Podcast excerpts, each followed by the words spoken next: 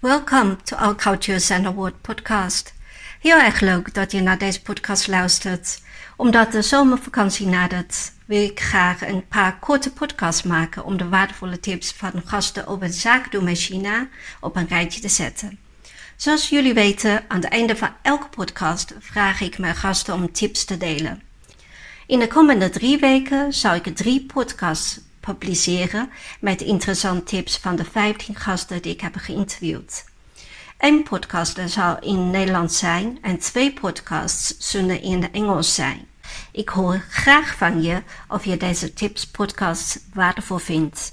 Je kunt een reactie sturen naar mee.ibo.com mei.iibboo.com.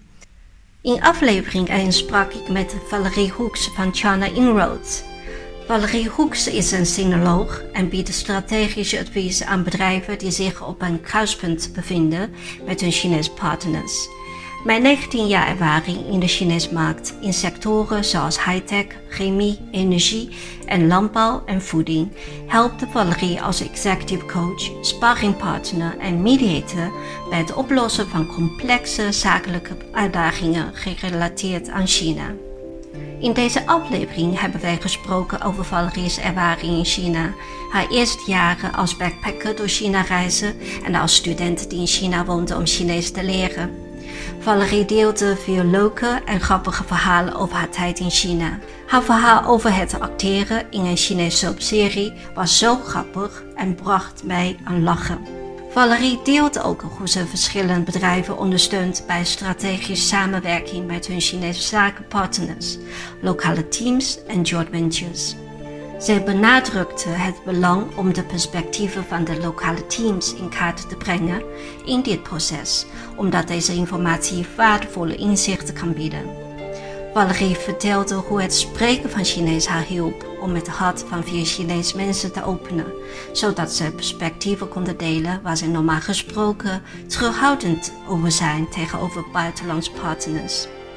Hier zijn de tips van Valerie Hoeks van China Inroads. Ik denk dat wij echt de, de kracht en de inzichten van onze eigen mensen onderschatten. Dus op het, geven, op, op het moment dat jij vanuit verschillende invalshoeken, dus door met verschillende mensen binnen dezelfde industrie of dezelfde uh, organisatie te kunnen gaan praten en met name luisteren um, en doorvragen op bepaalde punten, dat je dan een veel beter beeld kunt krijgen um, van de situatie. En daardoor krijg je meer grip op de lokale situatie en kan je betere beslissingen nemen.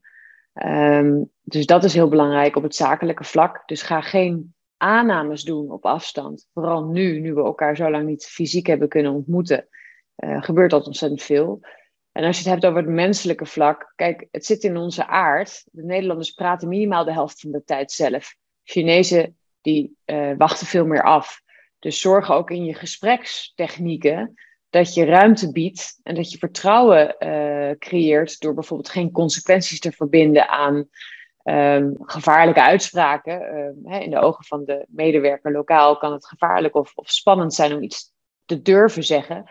Laat zien dat er ruimte is voor dergelijke opmerkingen. Laat zien dat je die omarmt en waardeert. En, en geef dat terug. En bouw op die manier ook een vertrouwensband op. Um, en ben vooral veel stil. De kracht van de stilte in gesprekken met Chinezen doet vaak wonderen. Vooral als je te maken hebt met mensen die niet direct de beslissers zijn, maar wel goed inzicht hebben in de situatie zoals die achter de schermen is, um, moet je eigenlijk met name luisteren. In aflevering nummer 2 sprak ik met Ed Ed is een China Tech Watcher en medeoprichter van China Talk. In deze aflevering vertelt Ed over zijn ervaringen met het leven en werken voor een non-profit organisatie in China. Ed is de enige Nederlander die ik ken die duizend authentieke Chinese gerechten heeft gekoopt. Ed deelt in deze aflevering over dit proces en hoe hij veel heeft geleerd over de Chinese cultuur door het bereiden van allerlei gerechten uit verschillende regio's in China. Ed volgt al vele jaren nauwlettend de ontwikkeling van Chinees internetbedrijf in China. In deze aflevering deelt hij hoe hij als China Tech Watcher continu de snelle ontwikkeling in China organiseert en deelt. Ed legt uit waarom het voor buitenlandse bedrijven erg belangrijk is om de ontwikkelingen in China te volgen, omdat wij veel kunnen leren van succesvol geteste businessmodellen in China. Door te weten wat er in China gebeurt, kunnen wij ook leren hoe wij moeten omgaan met de concurrentie die wij mogelijk tegenkomen wanneer deze Chinese internetbedrijven zich uitbreiden naar westerse landen. Hier zijn de tips van Ed Sander van China Talk. Eh, het belangrijkste is dat je eigenlijk moet proberen om elkaar te begrijpen. Um, en dat wil niet zeggen dat je het altijd met elkaar eens moet zijn. Uh, of dat je de, de, een andere cultuur, uh, dat je daar uh, eigenlijk alles maar van, van, van goed moet keuren. Of je eigen moet maken. Ik bedoel, iedereen heeft zijn eigen cultuur. En uh, ik had er ook gewoon echt heel erg moeite mee dat je uh, minder direct kunt zijn in China. Dat heb ik ook moeten leren. Uh, dat hebben mensen die met mij samenwerkten in, in China hebben ook moeten leren. Dat die directheid, dat daar ook een reden voor is. Um, dat wij dat zo in, in Nederland doen. Dus ik, denk, ik vind het belangrijk van beide zijden om je te verdiepen in die cultuur en in de omgangsvormen en in het gedrag van de andere persoon. Uh, voordat ik naar China vertrok, had ik echt gewoon een, hele stapel met, uh, met allerlei uh, boeken over Chinese cultuur en, en hoe gedragen de mensen zich daar en waarom doen ze dingen zoals ze die doen. Nou, dan krijg je natuurlijk dingen zoals uh, Guanxi en Mianzi, dus face en, en netwerking en de invloed van, van Confucius, dat soort zaken allemaal. Um, en het is met name daarvoor heel erg belangrijk, omdat uh, hoe je het ook bent of keert, zullen Chinese dingen doen waarvan wij zeggen van, nou, dat doe je toch niet. Dat, ja, dat begrijp ik niet. Snap ik niet dat ze dat zo doen. Omdat ze gewoon een andere cultuur hebben en, en, en die al heel lang hebben en dat helemaal ingebakken zit. Dus uiteindelijk als je het gedrag van Chinezen uh, nader gaat bekijken, dan is er altijd wel een verklaring voor te vinden. En dat, mm. dat vind ik heel erg belangrijk, dat mensen zich daarin verdiepen. In, in de motivatie en de redenen voor bepaald gedrag, in plaats van zeggen van, dat vinden we allemaal niks. Uh, die rare Chinezen, um, wij doen het gewoon zoals wij doen. Wij moeten ook openstaan om dingen anders te willen doen. Uh, en zonder dat je daarbij jezelf kwijtraakt. Want dat heb ik ook, ook wel eens in, in een van mijn blogs geschreven. Je moet niet het gevoel geven dat je niet meer jezelf bent. Dat je zo meegaat in die andere cultuur. Um, dat je denkt van, ja, maar zo, zo, ik voel me hier niet meer prettig bij. Uh, om me mm-hmm. op deze manier te gedragen. Dus je moet op een gegeven moment ook kunnen zeggen tot hier en niet verder. En elkaar dan ergens in het midden uh, proberen te vinden. Ik kan me heel goed voorstellen dat uh, mensen misschien helemaal niet zo prettig vinden, wel hartstikke leuk vinden om continu met Chinezen uit te gaan, uh, gaan eten. Want eten is fantastisch en dat naar de karaokebar gaan om elkaar beter te leren kennen, dat ze dat ook allemaal heel erg leuk vinden. Maar dat je bijvoorbeeld een streep trekt op het moment dat de flessen met baijiu op tafel komen en dat je je niet continu wil dronken laten voeren. Of -hmm. dat er allerlei dames bij uitgenodigd worden, als je begrijpt wat ik bedoel.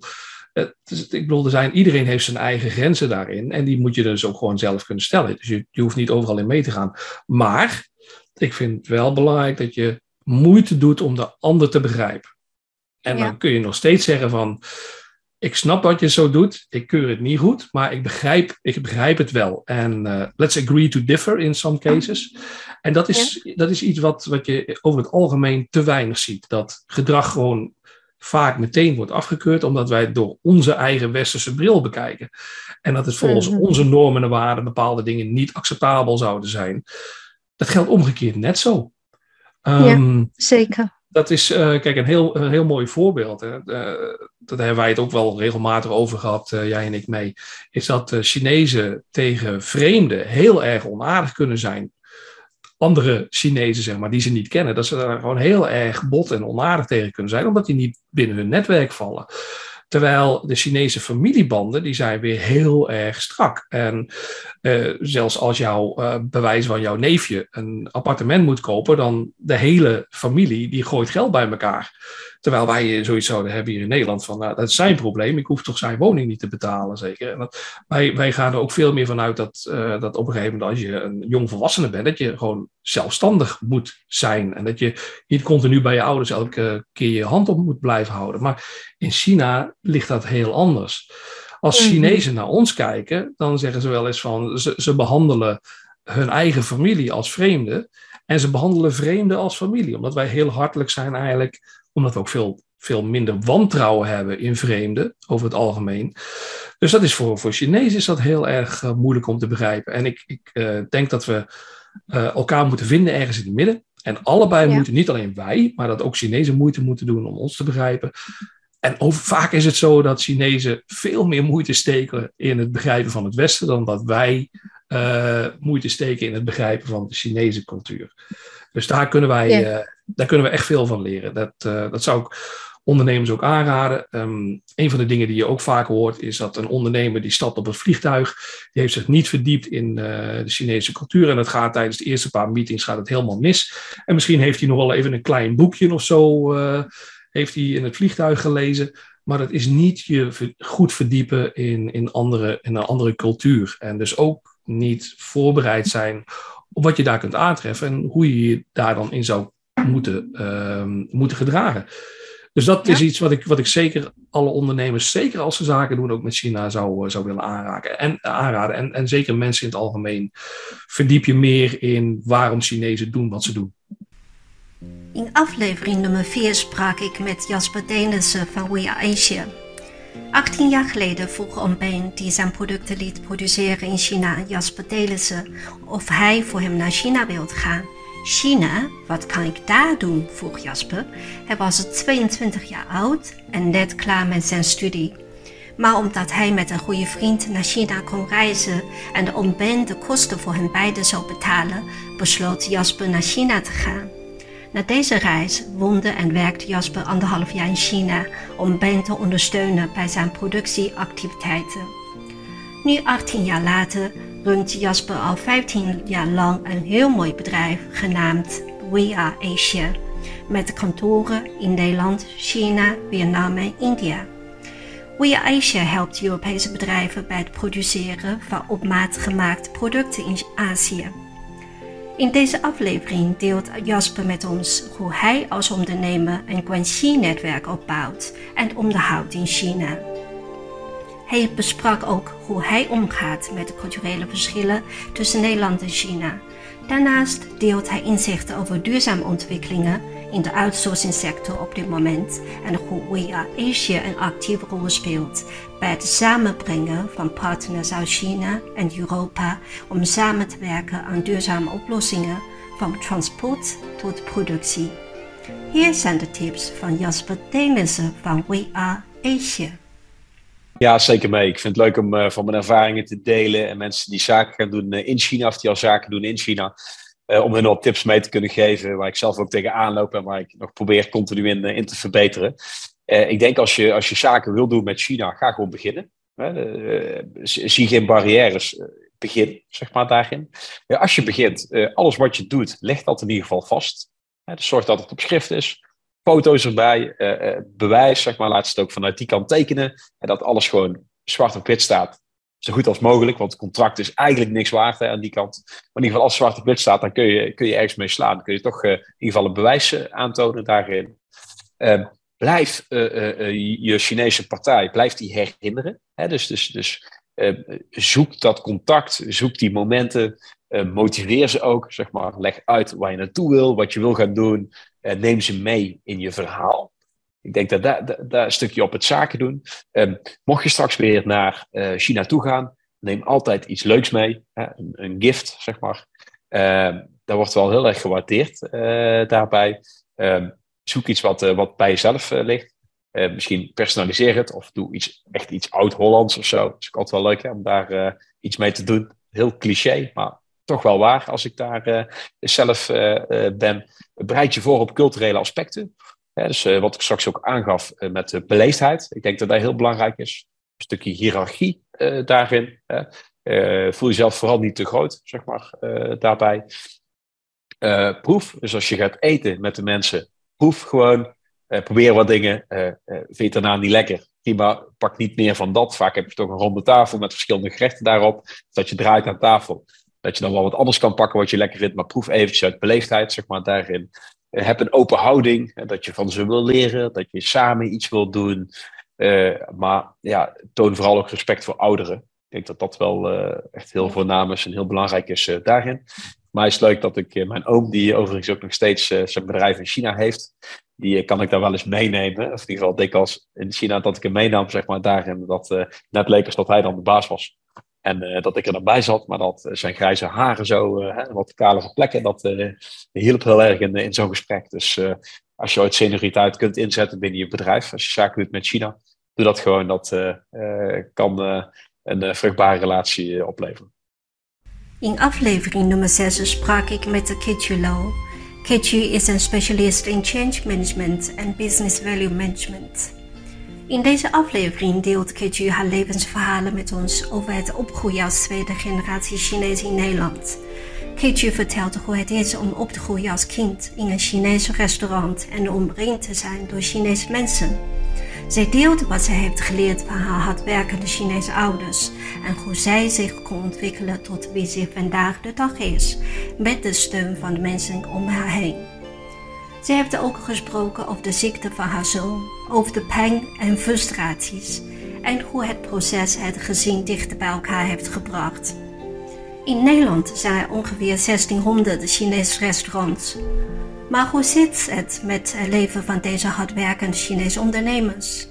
Wat hebben de kinderen van hun Chinese ouders meegekregen en wat hebben ze gemist? Hoe hebben ze zich gevoeld in de Nederlandse samenleving? Wat zijn hun uitdagingen?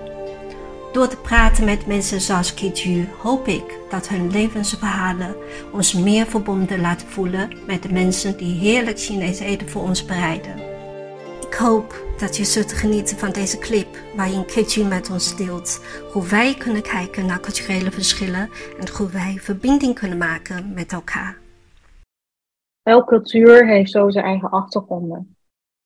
En um, en als je dieper kijkt en uh, met interesse naar elkaar kijkt, zul je zien dat er eigenlijk die werelden niet heel ver uit elkaar liggen. In de kern hebben we allemaal een beetje de soortgelijke uh, idealen en kernwaarden, denk ik. Eigenlijk hebben we met elkaar allemaal hetzelfde doel, het idee of ideologie. We willen het goed en met elkaar samen uh, door het leven kunnen gaan. Alleen we zijn, we zijn met andere kleuren en geuren opgegroeid. Uh, en als je dat van elkaar kan respecteren, denk ik dat dat uh, uh, het verbinden van verschillende culturen zeker gaat helpen. En ik denk dat het alleen maar elkaar kan verrijken.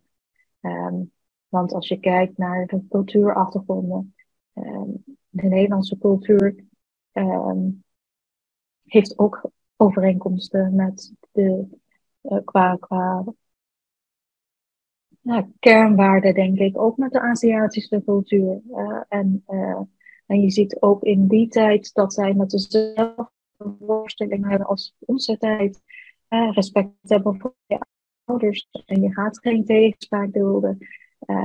Dat is niet anders dan bij ons. En hebben zij ervaring, ervaren zij hetzelfde zoals nu de kinderen die hoe zij nou naar hun kijken. Ja, ook hun kinderen zijn puberaal en leven in een YouTube-generatie, social media-generatie en zijn veel mondiger. Uh, dat, dat is um, wereldbreed. Het is niet alleen maar Nederlands, Chinees, Marokkaans, Turks. Het is allemaal hetzelfde. Het belangrijk is dat we openstaan voor elkaar en dat we openstaan om elkaar te leren kennen.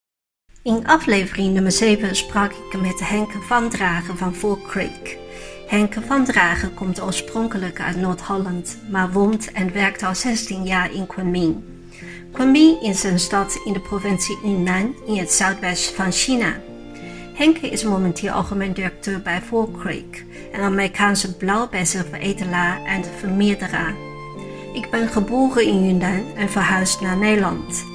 Dus dit is een heel speciaal gesprek tussen een Yunnan geboren Chinees die naar Nederland is verhuisd en de Nederlander die naar Yunnan is verhuisd. In deze aflevering deelt Henk over zijn leven in China, zijn zakelijke ervaringen met allerlei tuinbouwprojecten en de inzichten die hij in de afgelopen twee decennia heeft opgedaan in China. We hebben ook gesproken over de ontwikkelingen in de tuinbouwsector in China, de kansen en de uitdagingen voor buitenlandse bedrijven. Omdat duurzaamheid zo'n belangrijk onderwerp is voor de toekomst van ons allemaal, probeer ik dit onderwerp aan te snijden in mijn podcast en gasten te vragen naar duurzame ontwikkelingen in hun specifiek sector. In deze aflevering deelt Henk ook over de ontwikkelingen op het gebied van duurzaamheid in de tuinbouwsector in China. Hier zijn de praktische tips van Henk van Dragen van Fall Creek ik moet zeggen, de Nederlandse overheid um, is goed in China vertegenwoordigd. En die hebben ook de, de NBSO's, Netherlands Business Support Officers. Dus ik zou sowieso willen adviseren dat als je van plan bent wat in China te doen, bel, bel al die kantoren eens af. En, en steek, uh, stel ze allemaal vragen van dingen die je wil weten. En zij kunnen je weer in contact brengen of met, met andere mensen of uh, met, met informatie over hoe het in elk gebied is. Want China is zo groot als Europa. Dus hoe het in het Noordoosten is, is wil totaal niet zeggen dat het net zo hier in, in het Zuidwesten is. En die lokale MBO, kunnen heel erg veel helpen. En, en kijk wie, wie er binnen je bestaand netwerk al in China actief is. En um, bel ze op, ga een kop koffie drinken. Maar ja, probeer ook van, van hen te leren. En op die manier al een beetje gevoel te krijgen wat kan China voor, voor jou, voor je bedrijf betekenen? En als je een reis naar China maakt, hoe, hoe gaat je reis er dan uitzien? En met, met wie wil je dan afspreken? Ja, dankjewel Henk. Dit is echt uh, praktische stappen die bedrijven echt kunnen nemen.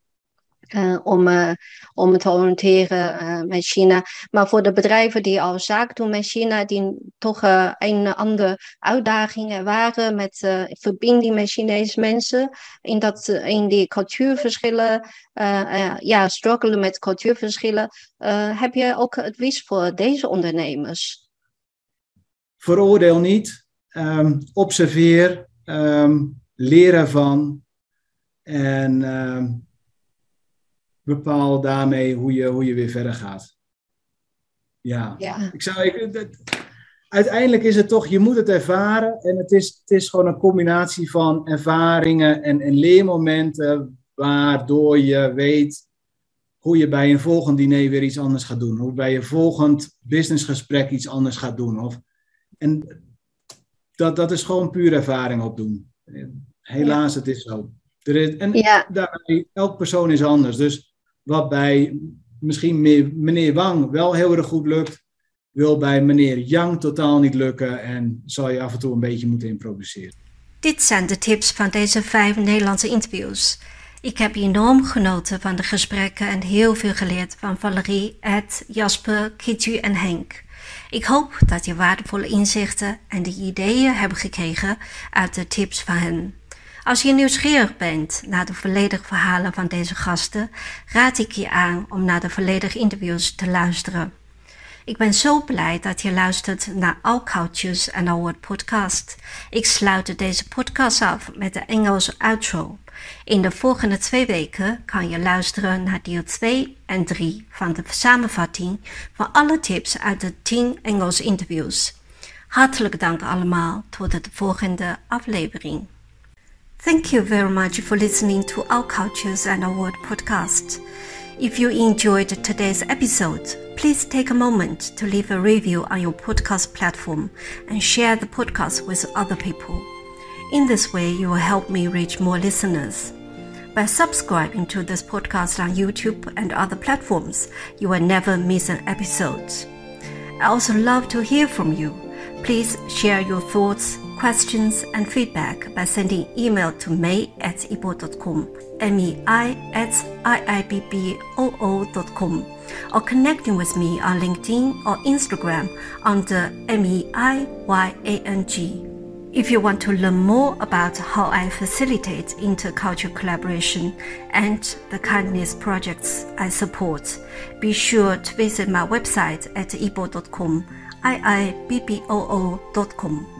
As a podcast dedicated to fostering cross cultural connections, I believe that every story shared is a step towards a more united world. Thank you for supporting my mission and joining me on this journey.